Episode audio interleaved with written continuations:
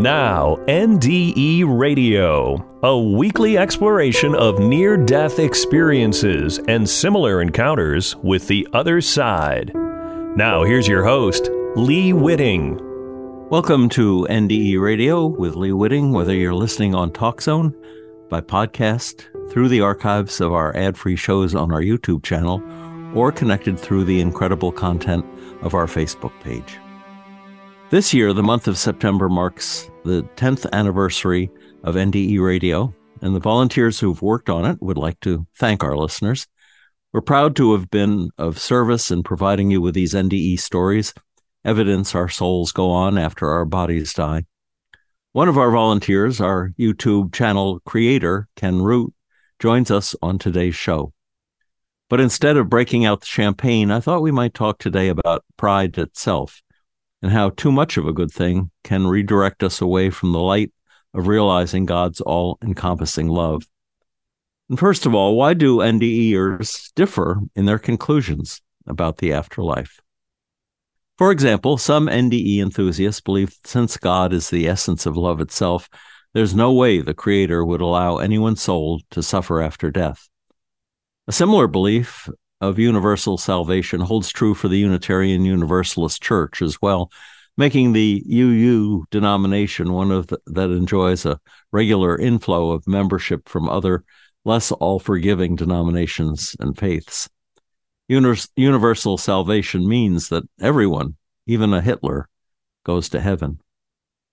A variety of Christian denominations offer more ritualistic guarantees into heaven, with Catholics relying on confession and priestly absolution of sins, while some more evangelical churches teach it's not what we do or don't do, but simply our proclamation of faith in Jesus Christ as our Lord and Savior. That's the only sure path. Meanwhile, others, other faiths hold that it is what we do that determines our fate. Were we thoughtless and indifferent to others, even outright cruel and abusive?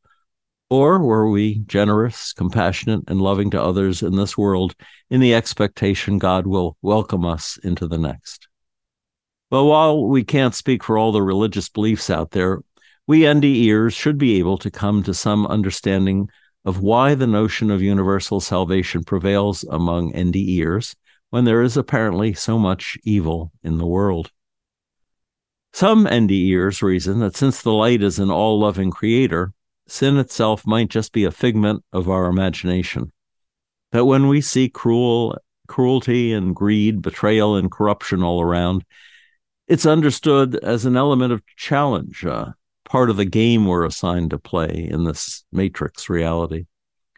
On the other hand, those 20% of terrified DNDEers who have a distressing experience of isolation or a preview of some other scary consequences waiting for them when they die, are being shown a picture based on reward and punishment. The question is, why are these DNDE messages so different from the loving ones? Well, one reason may be in a misunderstanding of the life review we go through during an NDE. Perhaps life reviews are not the same as judgment after death, but more a guide to show experiencers how they're doing in their lives th- thus far. Also, the light and love we feel from those we encounter, from family and angels, even Jesus and the light, may also be a teaching moment to let us know what's at stake and what we're giving given the free will to forfeit if we so choose. Distressing NDEs may just be for those who need a stronger warning their scary NDE a shock therapy gift to wake not only themselves, but the rest of us who hear about it. We all know evil things happen in the world. But what is our relationship to them? Did we author a bad situation or simply contribute to it? And what should we do to help make others other things better? Well, global warming is one example of participation in group sin. We know the wind driven fires that have destroyed parts of Hawaii and Greece and Canada and Australia and the Amazon and so on are the inevitable results of human short sighted selfishness. But how much of that is me? Closer to home, we all can name selfish mistakes or conscious moves we've made that brought damage to our life and to others' lives. Is our bad, bad behavior then the source of evil in the world? Or is it simply a measure of our shortcomings, which is, after all, the definition of sin? The word sin means to miss the mark, like an arrow falling short of its target. One clue to all this may be found in the Lord's Prayer, taught to the disciples by Jesus when they asked, How should we pray? As translated in the Gospels of Matthew, that's 6, 9 through 13, and Luke 11, 1 through 4. However, there are two different last lines to the prayer. More common in the Western Church is the use of deliver us from evil, as translated in the Greek neuter case, while in the masculine case, the phrase becomes deliver us from the evil one. Also, in the Aramaic, the language Jesus spoke, the phrase is, deliver us from the evil one. This is the version preferred by the Eastern Orthodox tradition as well, and by the British and American revised versions. Now, what's the difference between the two? Well, evil is evil, while the evil one happens to be another name for that once beautiful fallen angel Lucifer, turned so prideful and power hungry that he's called the dragon in Revelation 12, 7 through 9, which goes, Now war arose in heaven, Michael and his angels fighting against the dragon. And the dragon and his angels fought back, but he was defeated, and there was no longer any place for them in heaven. And the great dragon was thrown down, that ancient serpent who is called the devil and Satan, the deceiver of the whole world. He was thrown down to earth, and his angels were thrown down with him. A reference is also made to Lucifer in this Old Testament passage from Isaiah. How you have fallen from heaven, morning star, son of the dawn.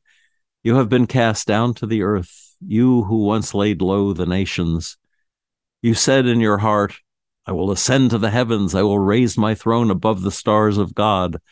I will sit enthroned on the mount of assembly on the utmost heights of the north. I will ascend above the tops of the clouds. I will make myself like the Most High. But you are brought down to the realm of the dead, to the depths of the pit. Those who see you stare at you. They ponder your fate.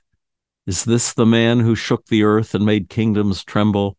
The man who made the world a wilderness, who overthrew its cities and would not let his captives go home? Also in Luke 10:15, Jesus tells his disciples, I saw Satan fall like lightning from heaven.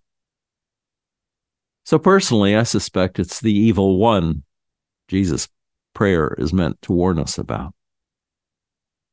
But here's something interesting. In those passages from Revelation and from Isaiah I just read, Lucifer's description changes from beautiful morning star and son of the dawn in heaven to dragon to devil, to Satan, to man. Lucifer becomes man? Well, not just any man, but as influencer to tyrants and dictators with earth shattering impact. To repeat that part from Isaiah, those who see you stare at you, they ponder your fate. Is this the man who shook the earth and made kingdoms tremble? The man who made the world a wilderness, who overthrew its cities, and would not let his captives go home? How does Lucifer become a man? We know there is a thing called possession. Jesus drove out demons, and the Catholic Church is reportedly practicing exorcisms more and more these days. As we know, there have been many extraordinarily evil despots and dictators down through the centuries. In the last hundred years, we routinely name Stalin, Hitler, Mussolini, and Putin just as just in the West alone. Could possession explain how an ordinary human with selfish, heartless tendencies suddenly uh, be used to create a hell on earth, such as the concentration camp tortures decreed by Hitler and his Nazis? Well, based on an experience I had several years ago, I would say possession wouldn't work as well as temptation. Just once in my career, thankfully, as a hospital chaplain, a tormented soul I attended during his death tried to take over my body rather than enter the tunnel. Believe me, attempted possession is an invasion you never want to experience. The rage and fear in his soul was icy and nauseating to me. It happened the moment he died. I stumbled out of the hospital room and, leaning on the hallway wall with all my strength, drove him out with prayers and demands that he look for the light, which I assume he finally did. In any event, he left my body and went on to his fate. So, based on the pain and disorientation of that brief experience, I would say demonic possession would render most people unable to function. Temptation, rather than outright possession, is Satan's preferred way to take control. All he needs is a willing vessel, and the human vessel for evil that's particularly workable in that case would be a narcissist, the perfect vessel for evil accomplishing evil on a grand scale. What is a narcissist, you ask? Well, according to Wikipedia, the term narcissism comes from the Roman poet Ovid's story of a handsome young man, Narcissus, who rejects the love of others. The gods punish Narcissus by making him fall in love with his own reflection in a pool of water. When Narcissus discovers that the object of his love cannot love him back, he slowly pines away and dies. Extremely high levels of narcissistic behavior are considered pathological. It manifests, manifests itself in the inability to love others, a lack of empathy, emptiness, boredom, and an unremitting need to search for power while making the person unavailable to others. Well, what makes a Hitler, Stalin, or a Mussolini turn from the normal cravings we feel as humans to a desire for the power to do hugely evil acts of destruction. My guess is narcissism can make one particularly susceptible to possession or to uh, the temptations of, of Satan and the perfect embodiment for ruthless dictatorship. The Bible tells us Jesus' final temptation by Satan after 40 days of fasting and prayer was with what Satan saw as the most tempting absolute earthly power. Matthew 4 8 and 9 tells us, quote, The devil took him, that being Jesus, to a very high mountain and showed him all the kingdoms of the world and their splendor. All this I will give you, he said, if you will bow down and worship me. That word me is seductive to the narcissist, the meeting place where Satan and a Hitler can have a meeting of the minds Fortunately for the world, Jesus was no narcissist. Jesus said to him, Away from me, Satan, for it is written, Worship the Lord your God and serve him only.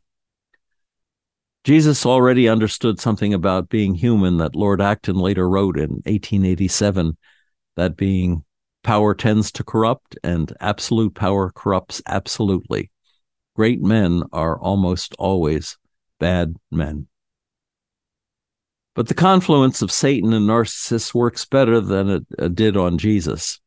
It's the reason Paul wrote in his letter to Ephesians 6:12, "For our struggle is not against flesh and blood, but against the rulers, against the authorities, against the powers of this dark world, and against the spiritual forces of evil in the heavenly realms." If there's a lesson to be taken from these musings, I think it's this. We create the conditions for going bad in our lives the closer we get to becoming selfish, self absorbed, and fearful of openness and generosity and kindness to others. In short, by becoming more and more ego driven and ultimately narcissistic. We do that and we are opening ourselves to the personification of evil, the evil one, the Lord's Prayer prays we be delivered from. So, what are the warning signs of narcissism and who is susceptible? How could a person go from ordinary sin to authoritarian evil? Well, this week's guest is Ken Root, an NDE experiencer, and by the way, the man who designed and built our ad free YouTube channel, NDE Radio with Lee Witting. Over the years, Ken and I have had many conversations about narcissism. Ken was born to a to narcissistic parents and lost vitals on the operating table during surgery for a skull fracture caused by sibling abuse at the age of three. Ken believes it was perhaps the weeks of separation from his family and the loving kindness he received at the hospital that caused him to individuate early in life and seek a different path. As a childhood NDEer, he returned to his dysfunctional family as the black sheep or family scapegoat, born to neglectful and abusive parents, yet guided with the help of spirit to break free of his family's ancestral chain of narcissistic abuse. So, Ken, welcome back to the show. Where should we begin? I guess my first thought is have we established the connection between evil and narcissism? Your lead in kind of did that. Hmm. Do you think it's pretty well set from the intro? Well, the, the, the, the correlation between evil and narcissism, are people going to get it, or are we skipping ahead too far to go right into narcissism? well, the thing is that uh, when I looked at this, you know, if you go to Wikipedia, for instance, and, and look about look at narcissism, it says, that, or some authorities they quote say that a normal amount of narcissism is okay. So mm-hmm. it's not to say that uh, you know self esteem to a certain degree is you know, or a strong ego is is evil. But I think what happens is the the sicker you get with narcissistic uh, behavior, the more uh, vulnerable you become to doing bad things or even becoming possessed by by you know some power that would like to do super bad things like mm-hmm. dictators you know like a hitler or a mussolini i think that happens very rarely but it happens often enough to change world history. So that's pretty potent. Mm-hmm. So we could talk about it, talk about normal narcissism, and then how does it go bad or how does it become extreme? Right. Okay. Well, maybe a good place to start, and you kind of teed this up, is that narcissistic traits everybody has. In other words, every time we get sick, we're we're mildly narcissistic because it's like, "Woe was me," you know, take care of me. Uh, you know, your your survival instincts kick in to where you know you're just basically focused on trying to get over what it is you're going through. You know, right. so difficult times tend to bring out those traits in people. That's completely different than narcissism as a personality disorder to where it's gone to that extreme, to where it, it, it essentially is irreversible and incurable. Um, I, I uh, punched up in psychology today um, just a quick list for the uh, listeners to just kind of give them a sense of what the DSM 5, the Diagnostic and Statistical Manual that psychologists use to diagnose uh, their patients.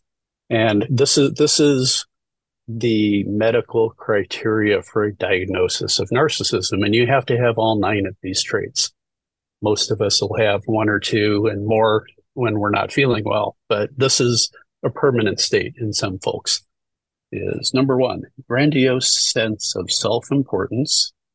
Number two, preoccupation with fantasies of unlimited success, power, brilliance, beauty, or ideal love. Number three, belief that he or she is special and unique and can only be understood by or should associate with other special or high status people or institutions. Number four, the need for excessive admiration. Number five, sense of entitlement. Number six, per- interpersonally exploitive behavior. Number seven, which I think is the most important one, which is a lack of empathy. And eight, envy of others or belief that others are envious of him or her. And nine, demonstration of arrogant and haughty behaviors or attitudes. So, you know, this, this is what the medical industry looks at as far as the definition of narcissism. But it, it really comes down to the, the lack of empathy, I think is the most you know, the, the least common denominator, if you boil it down to its pure essence, is insensitivity, focus on oneself, lack of empathy. And what's not in the list that I've learned, you know, just kind of from my own experience is it's an external focus on validation. In other words, narcissists in general lack self love. Um, they can't regulate their own emotions and they self regulate by manipulating and controlling others to give them the supply and validation they need to live a normal life. Mm-hmm. It's, it's a different way of going through life where you're focused on controlling the world rather than controlling your emotions. In uh, Wikipedia, they talk about Ovid's Metamorphoses and the character Narcissus, after whom the disease is named, who, because he can't love other people or accept their love, falls in love with his own reflection. He's cursed by the gods to do this, and then fades away because the reflection can't love him back, which I thought was an interesting way of putting, you know, a failure of self love because, you know, he loved himself more than he loved anyone else. But then it was a, an image of himself, a mm-hmm. reflection of himself rather than anything that could generate a positive response.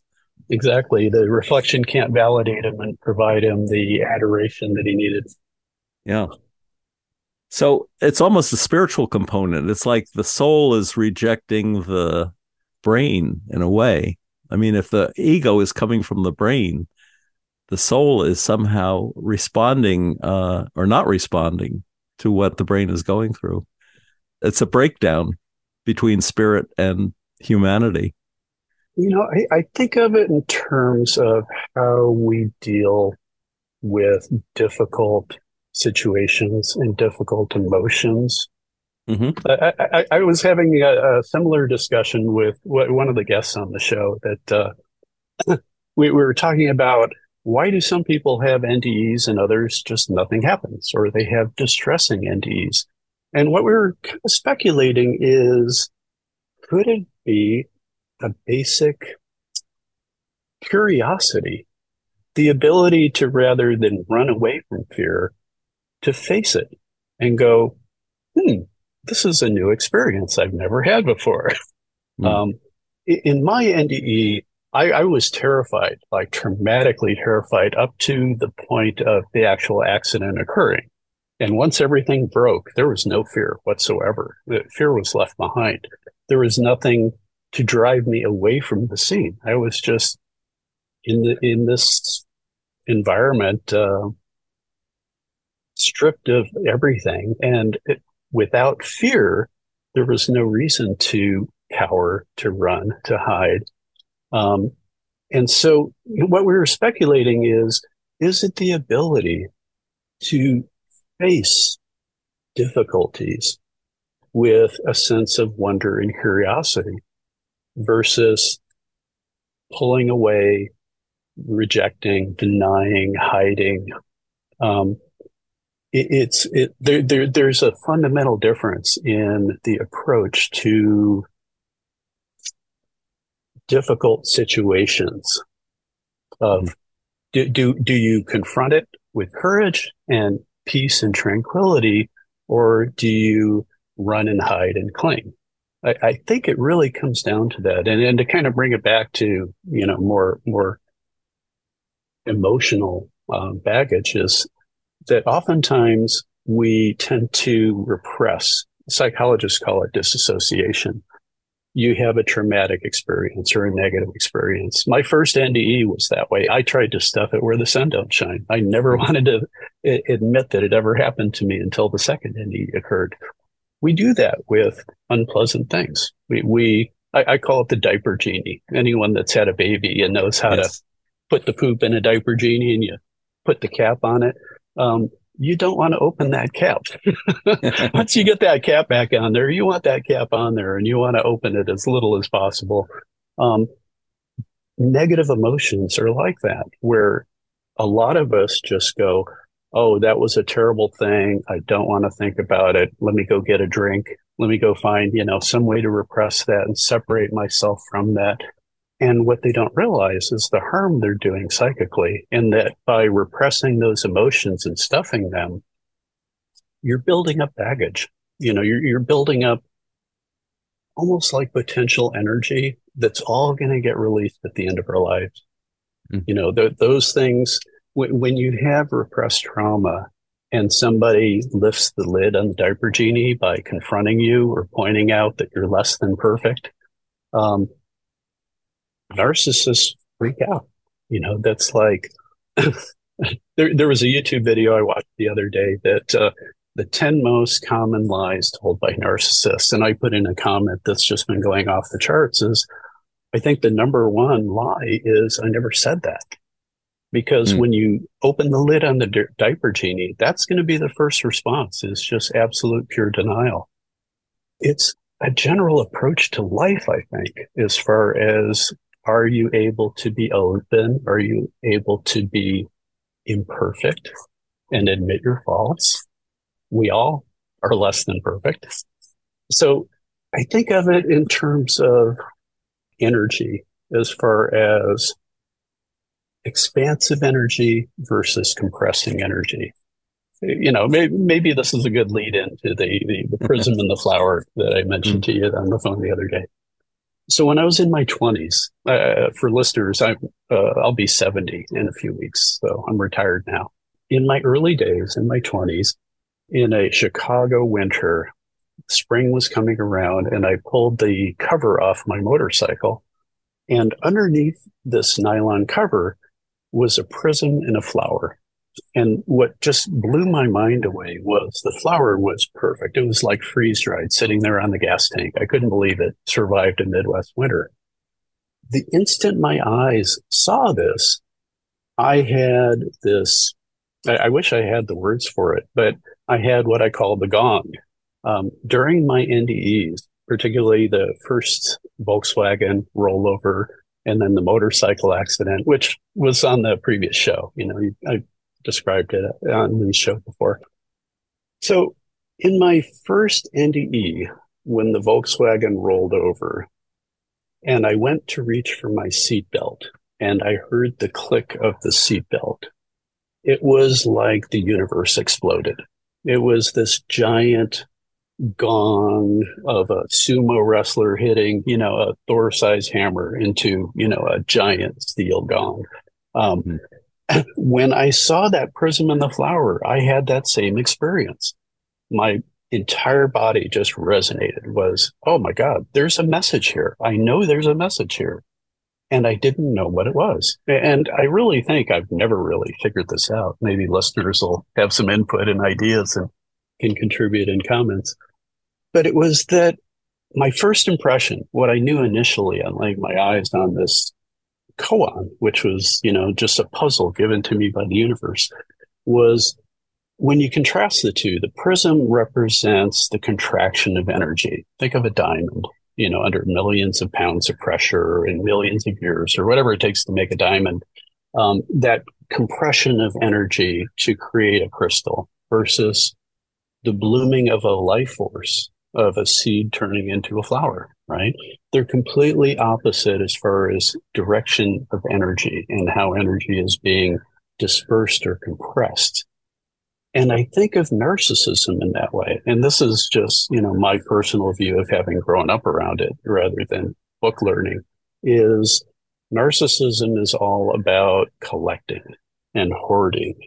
And, you know, I, I think as I approached retirement, I think we all have to confront this as we spend our lives building, creating, acquiring, collecting. And then when we get into retirement, we've got all this stuff and we realize at some point I have to start downsizing. I don't, you know, the kids are moving on. I have all this stuff and you start getting in the mode of how do I reduce the clutter? How do I simplify? That process is kind of the opposite of narcissism, uh, that letting go and releasing versus hoarding. Mm. I hope this is making sense, but it's it's energetically a different approach to life of do I draw things to me for my personal benefit or do I be selfless and help the world? Or is the right answer somewhere in the middle in finding balance. And I tend to think it's somewhere in the middle. Would it be a maturity, finally coming to the truth that we should really be uh, more reaching out, more empathetic, more, as you say, curious? Because curiosity is probably the first step in empathy and compassion. To curious enough to communicate and then to make that contact for instance, and I know you've thought a lot about your father because of he was like my father, who was very cold. When I was a little boy, it was like approaching a fortress to approach my father. Mm-hmm. But later on, as he got older and he lived to be 90, he started talking about loving his children and loving us and was generous with us. And I think, as you're saying, it's a time for opening up and giving. But maybe it's a, a recognition that this body is going to be giving up its soul and mm-hmm. everything here is not going to mean much at all. I understand completely what you're saying. yep. Yeah, there comes a point where we have to face that we have to leave this all behind. And what really matters, what really endures, is love, not all our possessions. Yeah. And it's a life choice. It's how you want to live your life. It's in many ways how to say this. There's a lot of debates on nature versus nurture. And there's a lot of um, consensus that narcissism has some genetic components. You know, that genealogically, you know, we, we inherit a lot of that baggage, not just uh, biologically, but the culture that we're born in. Mm. You know, if you're born in a narcissist family, that's normal, right? So the real question is, how do you grow beyond that? And a lot of that is the concept in psychology that they call individuation, which narcissistic parents do not allow. In other words, they, they, they call it enmeshment of your, your children are just extensions of you. They're just assets. They're not human beings and people. Um, mm-hmm. And so in enmeshed environments, individuation, becoming an autonomous spirit, um, becomes very, very difficult. And that's how we come into the world, and that's how we leave the world as individual spirits. You know, we, we're not on the other side enmeshed and owned by other people, right? Uh, that's just, you know, manipulation and control on this side. An example of individuation is my older brother, who was a very cruel and abusive narc, a truly rotten person my dad had pretty much given up on him.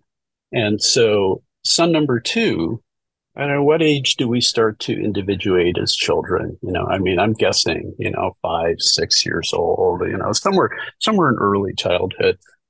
So I started asking questions for the first time and questioning some of my parents' rules. And my dad was going to have nothing of that. So he immediately just declared, okay, I lost son number one. I'm not going to lose son number two. We're going to family therapy. It lasted five minutes.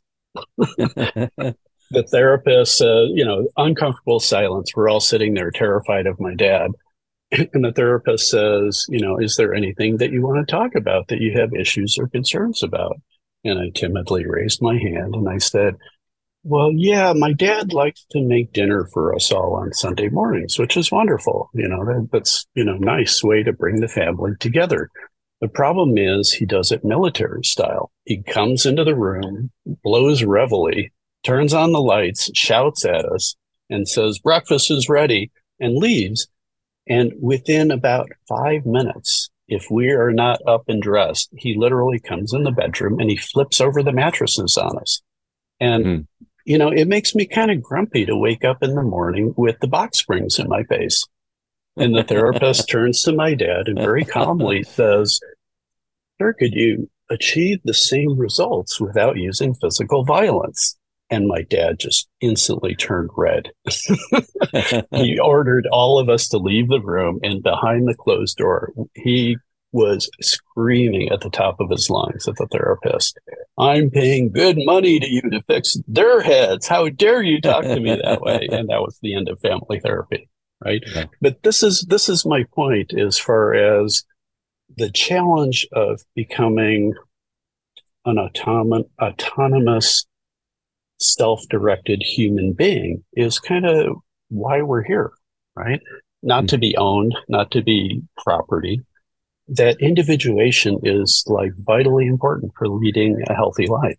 And it's something that's very difficult to do when you're surrounded by people that want to control other people. Right. So if some listeners out there are of a mind to flip over the mattress on their children when they don't get out of bed right away.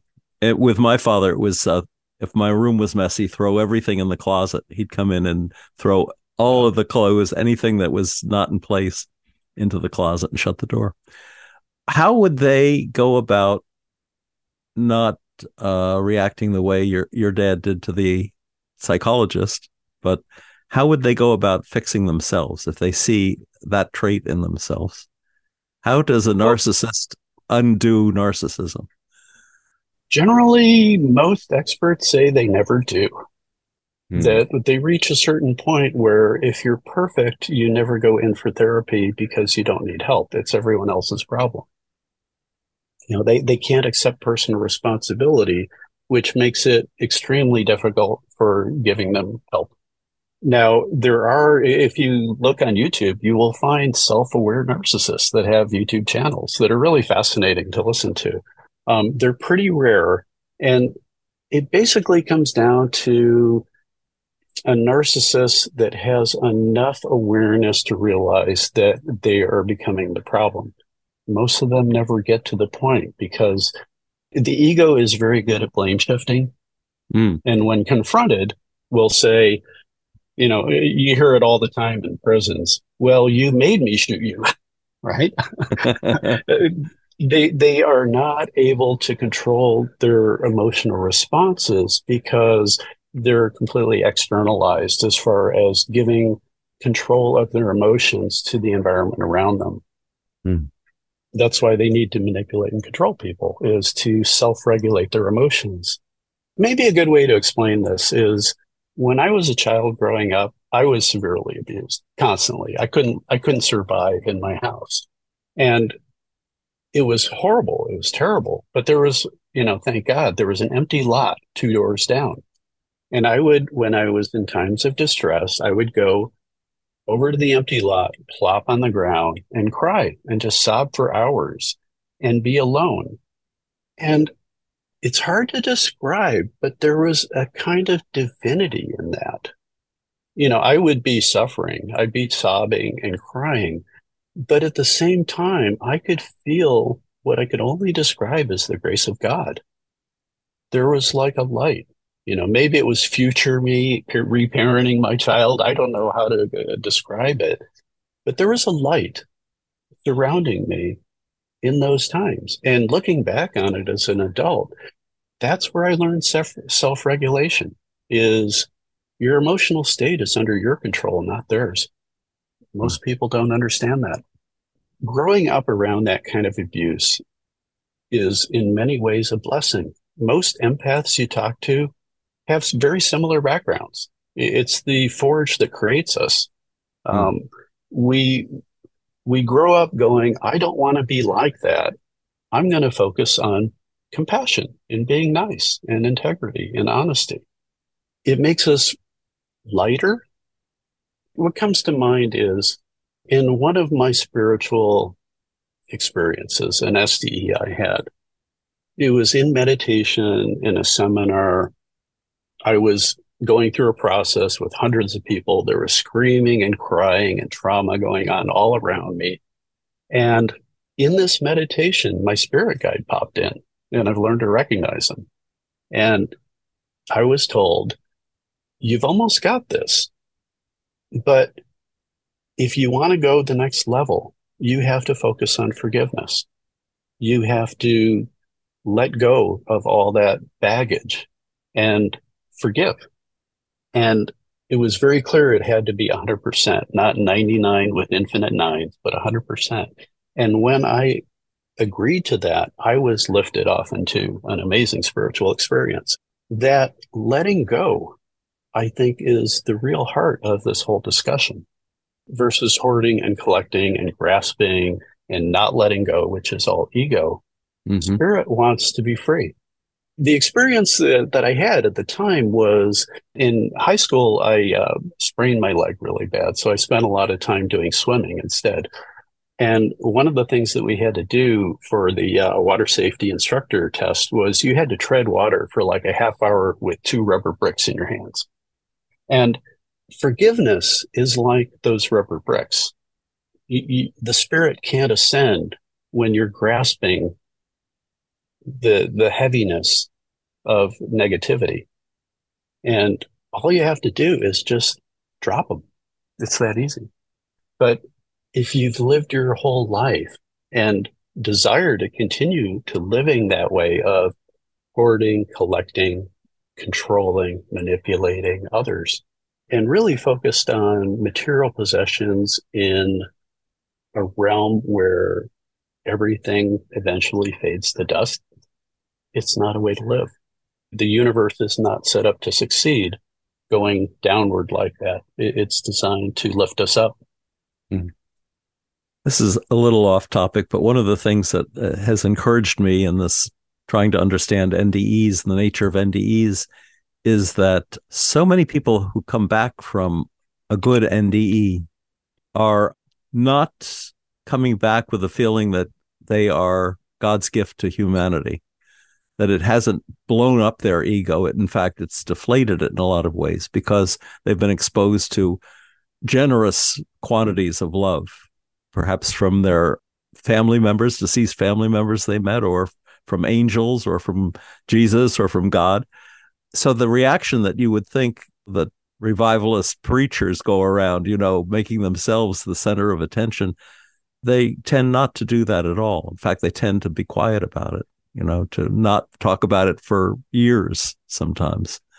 So it's like a validation of the truth of what they've experienced. So, as I say, that's off the subject a little bit, but NDEs, if they weren't real, I would think would produce a whole lot of more narcissism than they apparently do.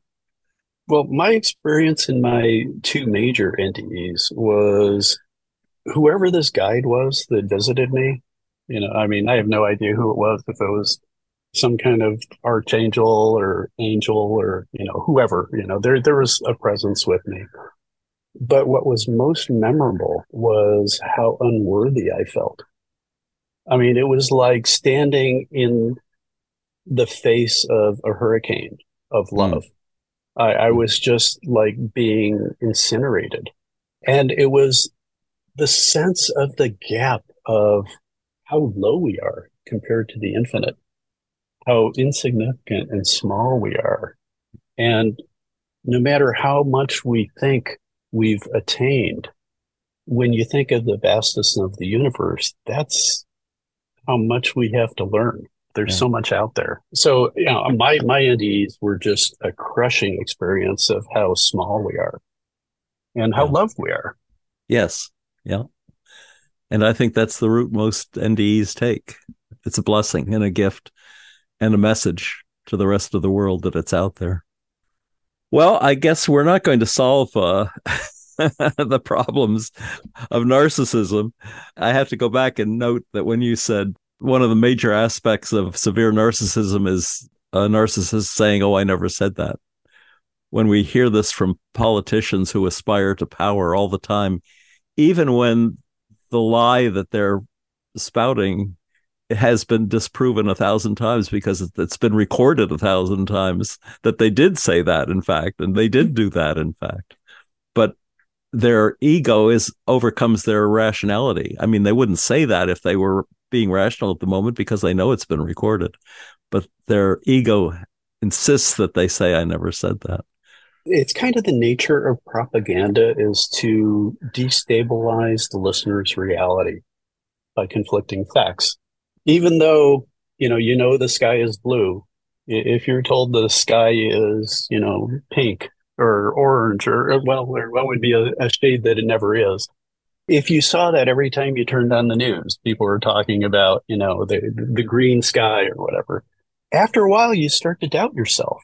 And, and that's part of the strategy is it makes people much more malleable and much more easy to control when you can destabilize their reality. Yeah. So, and to that extent, social media has really played into the hands of narcissists, hasn't it? Oh, absolutely. Big time. Yeah. yeah. Lies galore. Here's a question for you. Do you think that psychedelics like psilocybin might help break through to a narcissist? That is a really interesting question. there could always be exceptions, but as a general thought, first impression, never having thought about this, probably yes. Because what many hallucinogens and those categories of drugs will do is basically repress the ego. When people are tripping, they really lose all sense of self. It mm-hmm. puts them into a different state to where the body is kind of left behind in many ways, similar to a near death experience. And without that ego and without that baggage, you're kind of like forced to detach and surrender to something that you've never experienced before and can't control, which it, in some ways is kind of like what we're talking about with the dying process, right? Mm-hmm. Is it's all about releasing and letting go. And hallucinogens do that. They they basically shut off that portion of the brain to where you're in a state where you still exist, but your thoughts are left behind. If that makes sense.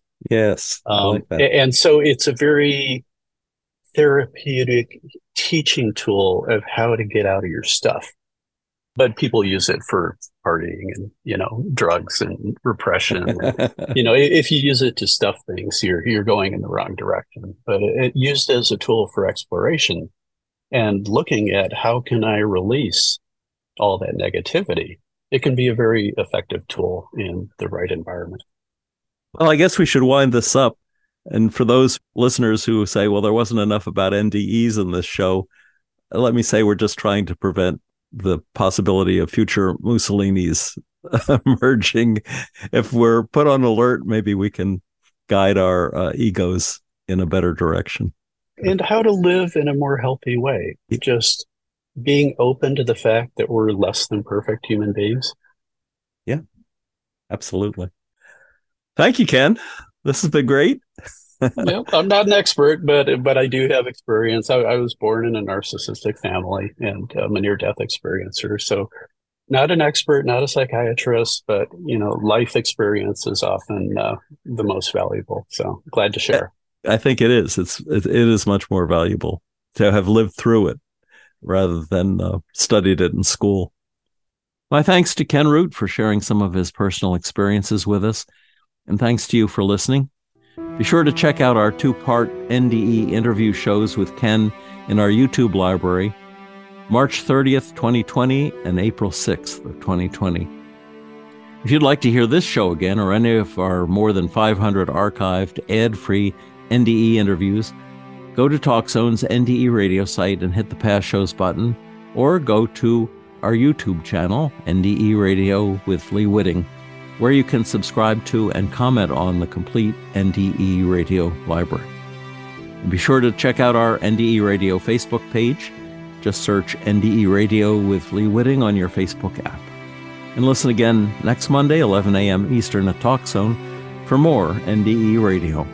I'm your host, Lee Witting, saying once again, thanks for listening.